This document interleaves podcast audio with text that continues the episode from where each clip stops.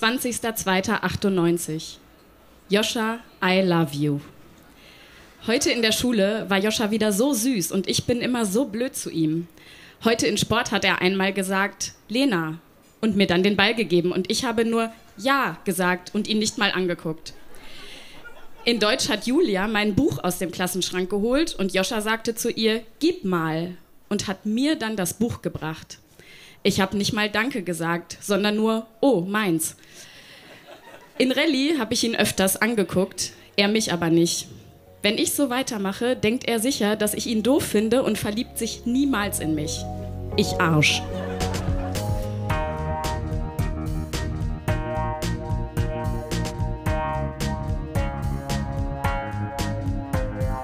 Texte von gestern. Erwachsene lesen Dinge, die sie als Kinder geschrieben haben.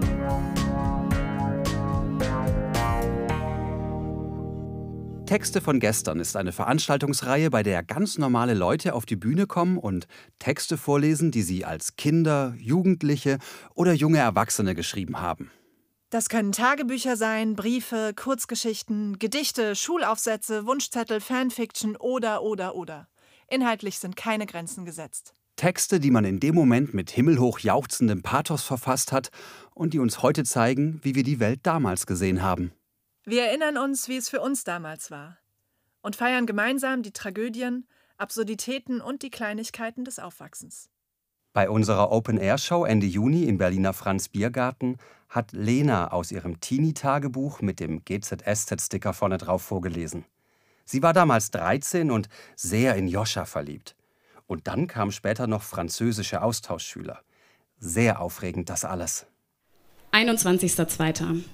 Im Moment rege ich mich oft über mich auf, dass ich Joschas Liebessignale nicht erkannt habe. Zum Beispiel, als er die Füße unter meinen Tisch getan hat und so weiter. Ich muss echt dumm gewesen sein. Das muss sich ändern. Ich liebe ihn. PS. In Deutsch mussten wir gestern so Sätze bilden, wenn ich einen Doppelgänger hätte, würde ich. Einer von Joschas Sätzen war, wenn ich alt wäre, würde ich in ein anderes Land ziehen. Wir haben also einen gemeinsamen Traum. 27.02. Ich fühle mich so scheiße. Bis vor etwa zwei Stunden fühlte ich mich noch gut, aber in der letzten Stunde hatten wir Rallye. Eigentlich gut, denn da sitze ich in der Nähe von Joscha. Aber dann sollten alle auf meinem Etui unterschreiben. Er auch. Er hat Joscha draufgeschrieben. Toll. Aber irgendwann im letzten Jahr hat er mal gesagt, bei seinen Freunden unterschreibt er mit Toshi, bei denen, die er doof findet, mit Joscha. Ich könnte heulen. Alles ist scheiße und ich liebe Joscha.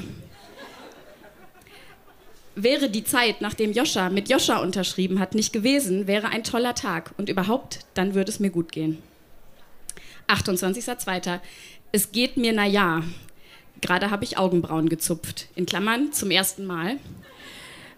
Und dann mit der Nagelschere nachgeschnitten. Jetzt ist da voll die Lücke. Scheiße. Morgen, morgen fahren wir zu meinem Onkel, aber ich will da nicht hin, denn erstens, ich muss Klavier üben, zweitens, ich muss Hausaufgaben machen, drittens, meine Cousine kommt erst um 16 Uhr, viertens, ich habe kein Geschenk, fünftens, meine Augenbraue. Dritter, dritter. Ich habe gerade schrecklich Liebeskummer, nach Joscha natürlich. Ich habe heute Nacht wieder von ihm geträumt. Wir hatten Sport und ich hatte im Traum diese besondere Fähigkeit, mich einfach so ganz gerade hinfallen zu lassen. Joscha hat mich sehr dafür bewundert. Vierter, dritter. Ich bin verliebt. Haha, das ist wohl nichts Neues. Heute geht's mir gut, denn ich habe ein kleines bisschen neue Hoffnung, Joscha könnte mich nett finden.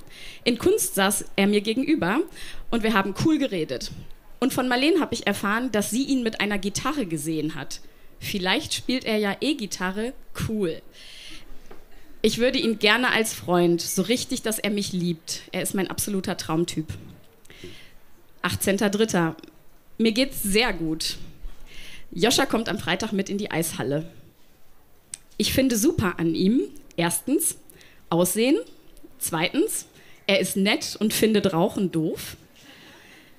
Drittens, ich finde ihn nicht arrogant. Viertens, er ist irgendwie schüchtern, aber irgendwie auch nicht. Fünftens, er ist schlau. in Klammern nur eine 4 auf dem Zeugnis und die in Rallye. Und Herr B benotet Jungen eh immer schlechter. Sechstens, er ist lieb. Siebtens, er hat bestimmt vernünftige Eltern. In Klammern, er darf auch keinen Fernseher und er isst Äpfel in der Schule. Nicht so toll finde ich an ihm. Erstens, er trägt eigentlich nur Markenklamotten. Zweitens, seine Musikrichtung. Und drittens, er hat schon mal geraucht. Aber ich liebe fast alles an ihm. Scheiße ist, dass ich überall, wo ich hinfahre, egal ob zum Tierarzt, zum Klavier oder zum Kiosk, ich denke, ich könnte vielleicht Joscha treffen. Aber wenn man es denkt, dann wird es ja nie so. Ich treffe ihn nie. 20.03. Gestern war der schönste Tag in meinem Leben. Wir waren mit den Franzosen ja in der Eishalle. Erst war es ziemlich öde. Naja, okay, am Anfang wurde ich von allen schon ziemlich stürmisch begrüßt. Hi Lena und so. Es fing dann damit an, dass Jenny zu Joscha meinte, sollen wir dich mal schubsen? Er sagte, nee, soll ich euch mal schubsen? Wir sagten, nee. Er hat uns dann verfolgt und irgendwann mich so leicht nach vorne geschubst. Jenny meinte schon davor, sag mal, glaubst du immer noch nicht, dass Joscha in dich ist? Ich sagte, natürlich nicht. Sie sagte, doch, ist er ganz sicher. Und nachdem er mich dann geschubst, naja, er geschoben hatte, meinte sie, siehste? Ich habe Joscha dann zurückgeschubst und dann hat er mich durch die ganze Eishalle verfolgt. Wir hatten voll viel Spaß und irgendwann hätten Jenny und ich Joscha fast in unsere Mitte an die Hände genommen. Dazu kam es dann aber doch nicht. Es war so cool, Jenny meinte zu mir, du fändest es nicht gut, wenn ich Joscha fragen würde, ob er was von dir will, oder? Ich sagte, naja, kannst ja mal so nebenbei machen. Wir haben auch so ganz locker gequatscht, ein einziger Traum. Es war so ein schöner Tag. Danke Franzosen, in Klammern Franz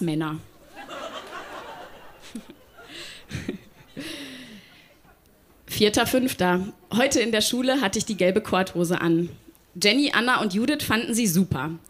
Julia fand die Farbe hässlich. Die kann mich manchmal sowieso. Joschas Kommentar: Hast du die schon gelb gekauft oder ist die mit der Zeit so geworden? Ich habe daraufhin blöd gegrinst und er süß. Jenny und ich haben festgestellt, dass die meisten aus der Klasse eintönig sind. Sie tragen nur blau oder schwarz. Joscha trägt fast nur blau. Ob er wohl meine Hosen gut findet? Hoffentlich. 22.06. Heute war ja Schulfest. War irgendwie voll langweilig. Ich rede fast nie mit Joscha. Ich traue mich nicht. Ich habe Jennys Freund gesehen. Sieht naja aus. Sie hatte jetzt ihren ersten Zungenkuss. Hat dies gut. Joscha will auf keinen Fall was von mir, in Klammern 100 Pro. In den Sommerferien will ich mich total ändern. Ich will mir die Haare blondieren und üben zu flirten. Ich habe ja sechs Wochen Zeit. Ich komme ja jetzt schon in die achte Klasse. Wird Zeit, dass sich mal was tut bei mir. So beim Flirten und so. Ich freue mich auf den Urlaub. Danke.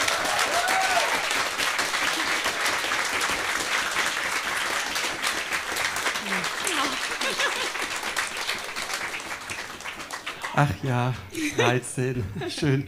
Ähm, ich finde es schön, dass wir alle gleich pubertär noch sind und sie sagt Zungenkuss und alle Zungenkuss. Ähm, toll. Sag mal, letztes Mal, als du da warst, ja. ich bin ja immer, ich bin wahnsinnig vergesslich. War das auch schon Joscha, über den du geschrieben hast, oder waren das nicht diverse andere? Ja, da war ich ja relativ polyamorös, glaube ich. Ne? Ja, also genau. der, der, kam auch schon vor. Ja. Äh, aber auch noch einige andere. Und ist das jetzt Joscha? Nein.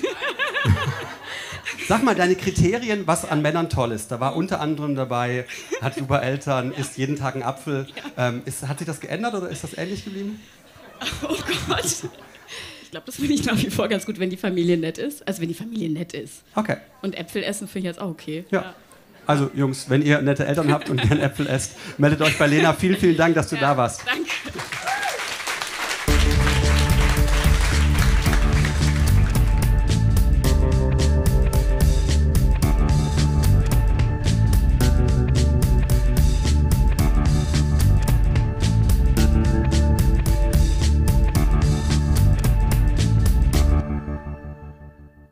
Juni hatten wir außerdem die jüngste Person, die je bei Texte von gestern etwas vorgetragen hat, auf unserer Bühne. Lukas ist heute 20 Jahre alt und las zwei Schulaufsätze vor, die in der fünften Klasse, also im zarten Alter von neun Jahren, entstanden sind.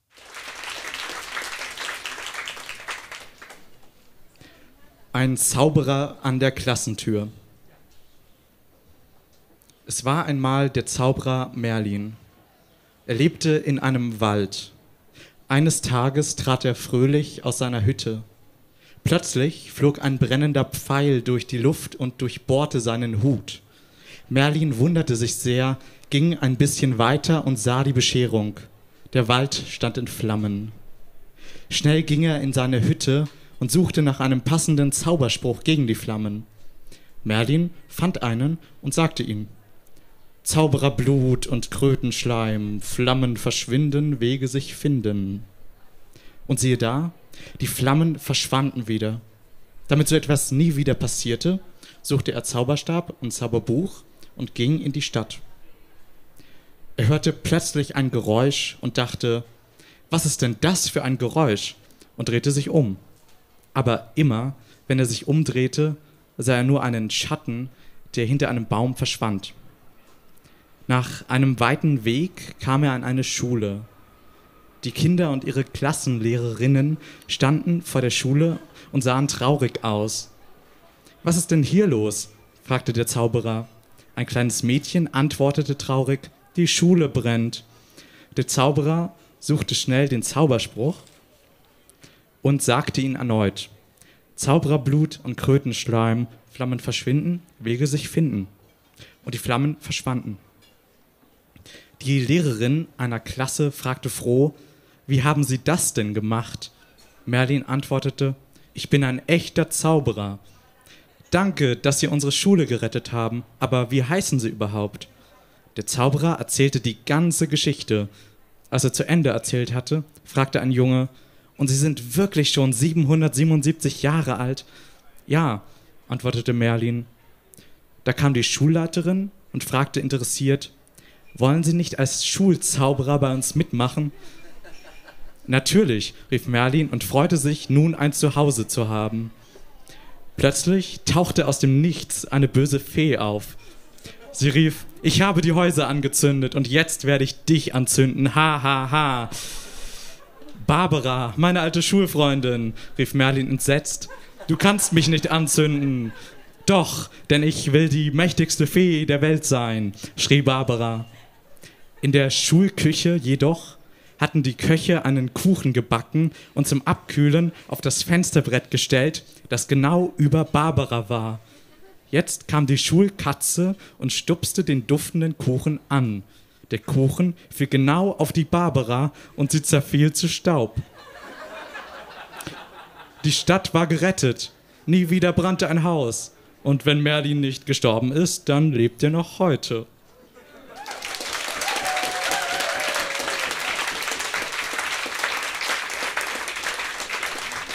Ich habe sogar noch einen Aufsatz gefunden, aus dem gleichen Alter etwa. Ähm, der ist auch ganz kurz. Der heißt Das Schloss.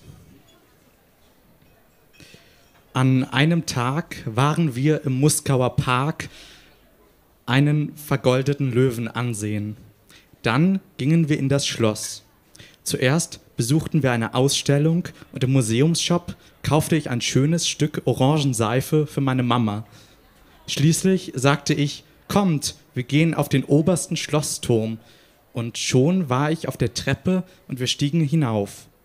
Oben sagte Opa, eine schöne Aussicht hat man hier. Plötzlich entdeckte ich einen Hebel in der Wand. Ich dachte, wenn ich den Hebel drücke, kommen bestimmt nur dumme Gruseleffekte. Aber was jetzt passierte, war alles andere als dumm. Nachdem ich den Hebel bewegt hatte, bemerkte ich, dass unter uns eine riesige Falltür war. Wir fielen ins Dunkle und waren plötzlich in einem Raum, eine Art Abstellkammer. Dort sah ich wieder einen Hebel und drückte ihn, und schon fielen wir wieder ins Dunkle. Wir sahen uns um. Wir waren im Wasser gelandet. Plötzlich schrie Oma, oh nein, wir sind von Haien und Krokodilen umzingelt. Wir schwammen wie der Wind aus dem aus ans äh, wir schwammen wie der Wind ans Ufer. Dort sahen wir eine Leiter, die wir hochkletterten. Triefend nass, aber froh kamen wir unter dem vergoldeten Löwen heraus. Danach hat uns Opa noch ein Eis spendiert.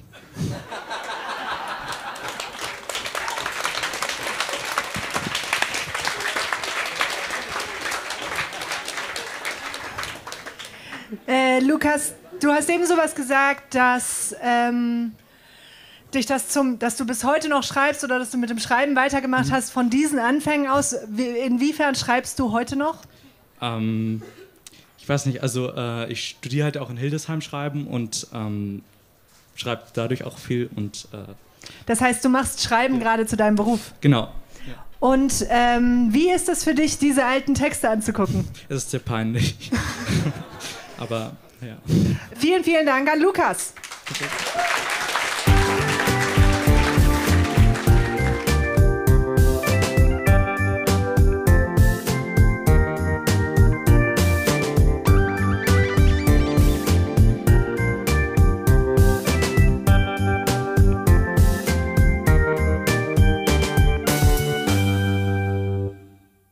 Herbert hat uns bereits zweimal mit seinen Ferientagebüchern aus den 50er Jahren erfreut.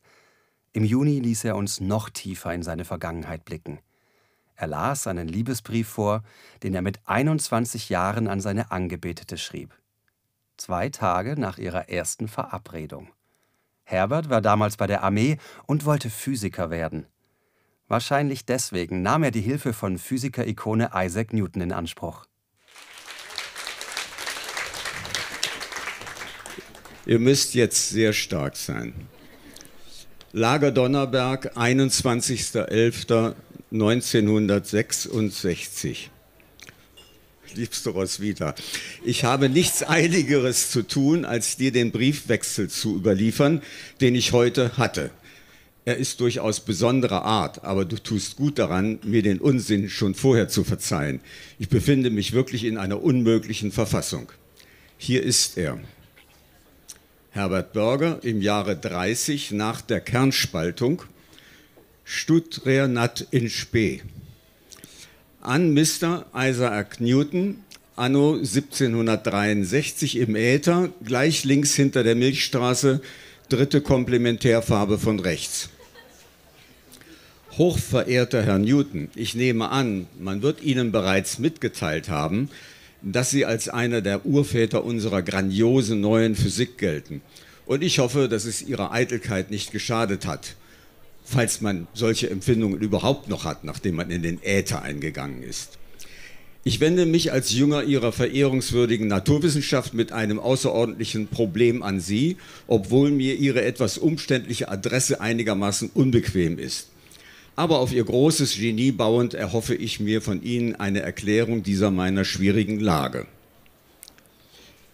Dies nun der Gang der Ereignisse, wie es sich gehört, streng nach Ursache und Wirkung geschieden. Es begann damit, dass ich mich mit einem reizenden Spektralmäuschen, Klammer auf, und zwar aus einem Hauptzweig der Fraunhoferschen Linien, die allerdings erst nach ihnen entdeckt wurden, Klammer zu, ganz harmlos über die Komplementärfarben unterhielt, die sie wohl aus einer übermütigen Abendstimmung, wie sie ernsthafte Wissenschaftler manchmal haben, am Himmel entwarfen. Normaler Mensch hätte jetzt Abendbrot gesagt. Zu meinem Erstaunen stellte ich fest, dass mir fortan sämtliche Komplementärfarben durch alle Sinne wirbelten. Wenn ich mit diesen Spektralmäuschen, übrigens einer noch völlig unentdeckten Wellenlänge, zusammen war, was auf einen neuen, unerhörten Welle-Korpuskel-Widerspruch hinweist. Doch damit noch nicht genug, wenn das vorstehende Ereignis durchaus noch durch eine wunderbarerweise übereinstimmende Wellenlänge zwischen ihr und mir zu erklären wäre, entstanden nun in der Trennung von ihr bei mir die tollsten Interferenzen aufgrund weiß Gott welcher Phasenverschiebungen, sodass mich geradezu elektromagnetische Wirbelstürme zu überfallen schienen und nahezu mein ganzes zentrales Nervensystem außer Gefecht setzten. Nun werfen Sie mir aber nicht vor, weshalb ich mich auch so unmittelbar solch gewaltigen Naturereignissen aussetze. Mir ist bekannt, verehrter Meister, dass Sie zu Ihrer Zeit mit Verlaub gesagt so manches Spektralmäuschen vernascht haben, weshalb es Ihnen keinesfalls ansteht, Steine auf mich zu werfen. Nur schneller Rat und Hilfe können mich noch retten. So verbleibe ich mit den flehentlichsten Äthergrüßen, Ihr Lord Musch, das war mein Spitzname damals beim Bund. Nun, wahrhaft schnell erreichte mich diese Antwort des großen Meisters aus dem Äther. Mein junger, leichtsinniger Freund, ich bin sehr erfreut, von Ihnen so ausführlich über ein Phänomen zu hören, das ich meinerzeit wegen beruflicher Überlastung immer nur am Rande studieren konnte. Diese zentralen Erfahrungen aus so berufenem Munde bestätigen jedoch meine Vermutung von damals. Leider bin ich hier zurzeit nicht abkömmlich. Ich arbeite gerade an einem besonders schönen Nordlicht. Und so will ich aus tiefem Mitgefühl trotz ihrer unreifen Äußerungen wenigstens einen Rat geben, den Sie unbedingt befolgen sollten. Die Nähe Ihrer sogenannten Spektralmaus kann Ihnen keinesfalls schaden. Im Gegenteil. Doch gegen die gefährlichen Interferenzen müssen Sie unbedingt etwas tun. Dazu müssen Sie mindestens dreimal, müssen Sie, Sie mindestens dreimal täglich sehen. Egal ob vor oder nach den Mahlzeiten. Sonst könnten Sie ernsthafte Schwierigkeiten einstellen. Entwickeln Sie daher Fantasie. Und noch eines. Übertreiben Sie Ihren jugendlichen Überschwang nicht so. Was da mit Ihnen los ist, hat nichts mit Wissenschaft zu tun. Im Gegenteil, Sie sind da gerade mit Ihrer Wissenschaft am Ende. Sie sind ganz einfach verliebt. Allerdings gehört Ihr Fall schon zu den schwersten dieser Art. Freundlichst Ihr Isaac Newton. Der Brief im Brief ist jetzt zu Ende. So, nachdem ich dies ausgeheckt habe, habe ich nur noch ein Bedürfnis, noch knapp vor Mitternacht ins Bett zu sinken. Morgen Abend ist das alles anders. Bis dahin alles Liebe, dein Herbert.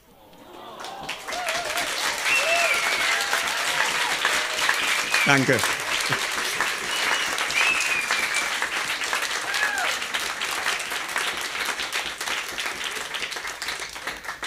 Herbert, der Marco hat die Nummer ja schon durchgespoilert. Erklär uns doch einmal, wie es danach weiterging, bitte. es ging dann immer so weiter. Mittlerweile sind wir nächstes Jahr 50 Jahre verheiratet und haben drei, drei gemeinsame Söhne. Da sitzt sie. Ähm, die, die zweite Frage ist, ist Spektralmäuschen eigentlich ein, eine Beleidigung oder was Liebes? Das ist was sehr Liebes. Das ist was sehr Liebes. Sehr ich wollte nur sicher sein. Würdest du nicht gern so genannt werden? Ich überlege nochmal. Ich, ich gebe ja zu, dieser, die, dieser Hau, den, den der Briefschreiber da hat, der ist schon sehr speziell. Ist, er, ist, er wollte halt unbedingt Physiker werden und ist es dann auch geworden. Es, äh, es ist sehr nerdige Physikerliebe, aber sie ist sehr, sehr rührend. Wir sind sehr dankbar für Herbert, der uns in seine Vergangenheit hat blicken lassen. Herbert. Danke.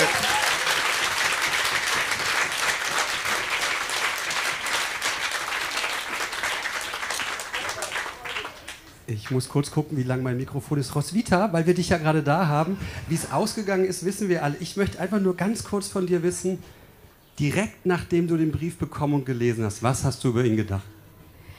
Ich fand ihn sonderbar. aber auch sehr interessant und es hat mich neugierig gemacht. Herbert, alles richtig gemacht. Vielen Dank euch beiden, dass ihr da seid.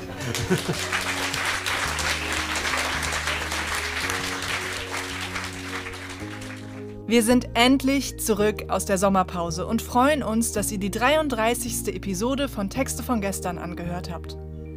Die nächste Folge mit weiteren Highlights aus unserer Open-Air-Show von Ende Juni kommt in zwei Wochen. Unsere nächsten Shows finden im Oktober in Berlin und Köln und im November in Potsdam statt. Alle Infos zu unseren Veranstaltungen findet ihr auf unserer Facebook-Seite oder auf texte von gestern.de. Dort könnt ihr euch auch zum Vorlesen anmelden. Wir freuen uns auch über euer Feedback. Liked unsere Facebook-Seite, bewertet den Podcast in der App eures Vertrauens, schreibt uns Mails oder Nachrichten und erzählt euren Freunden von uns. Ermöglicht wird dieser Podcast von der Lauscher Lounge. Die Lauscher Lounge ist ein Hörspielverlag, ein Veranstalter von Live-Hörspielen und Lesungen und ein Podcast-Label.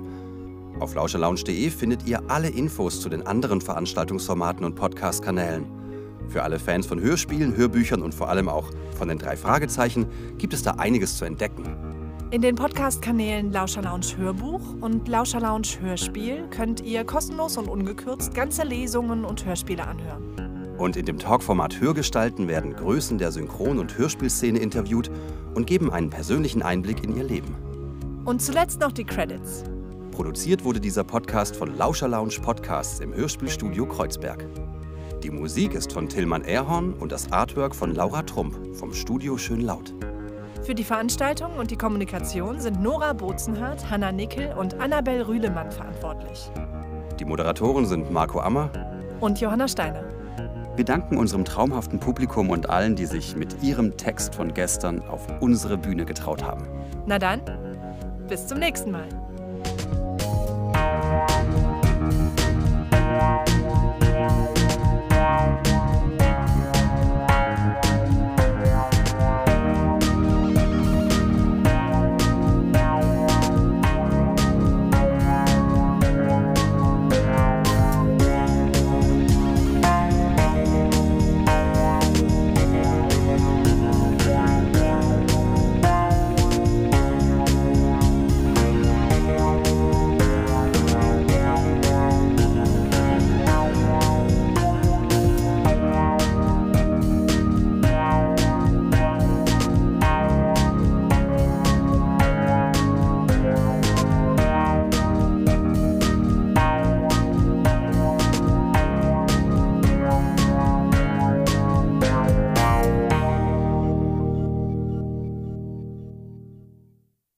Am Ende der heutigen Folge hörte noch einen Trailer zur Podcast-Serie Drage. Drage wurde gemacht von Hanna Rau und meiner Moderationskollegin Johanna Steiner hier von Texte von gestern. Und die beiden haben diese Podcast-Serie so großartig gemacht, dass ich fast gestorben bin, als nur einmal pro Woche eine Folge rauskam.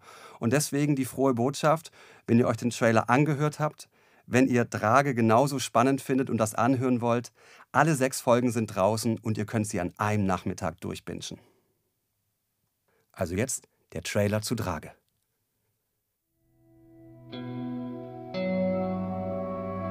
Zu Hause war es dann so, ja, okay, das ist entweder ein schlechter Scherz, aber wenn es kein schlechter Scherz ist, dann ähm, wird sich das bald aufklären. Es wird sich aufklären. Es ist nichts passiert, es ist alles gut. Es wird irgendeine Erklärung geben dafür. Eine Familie verschwindet. Eine komplette Familie bestehend aus Vater, Mutter und einer Tochter.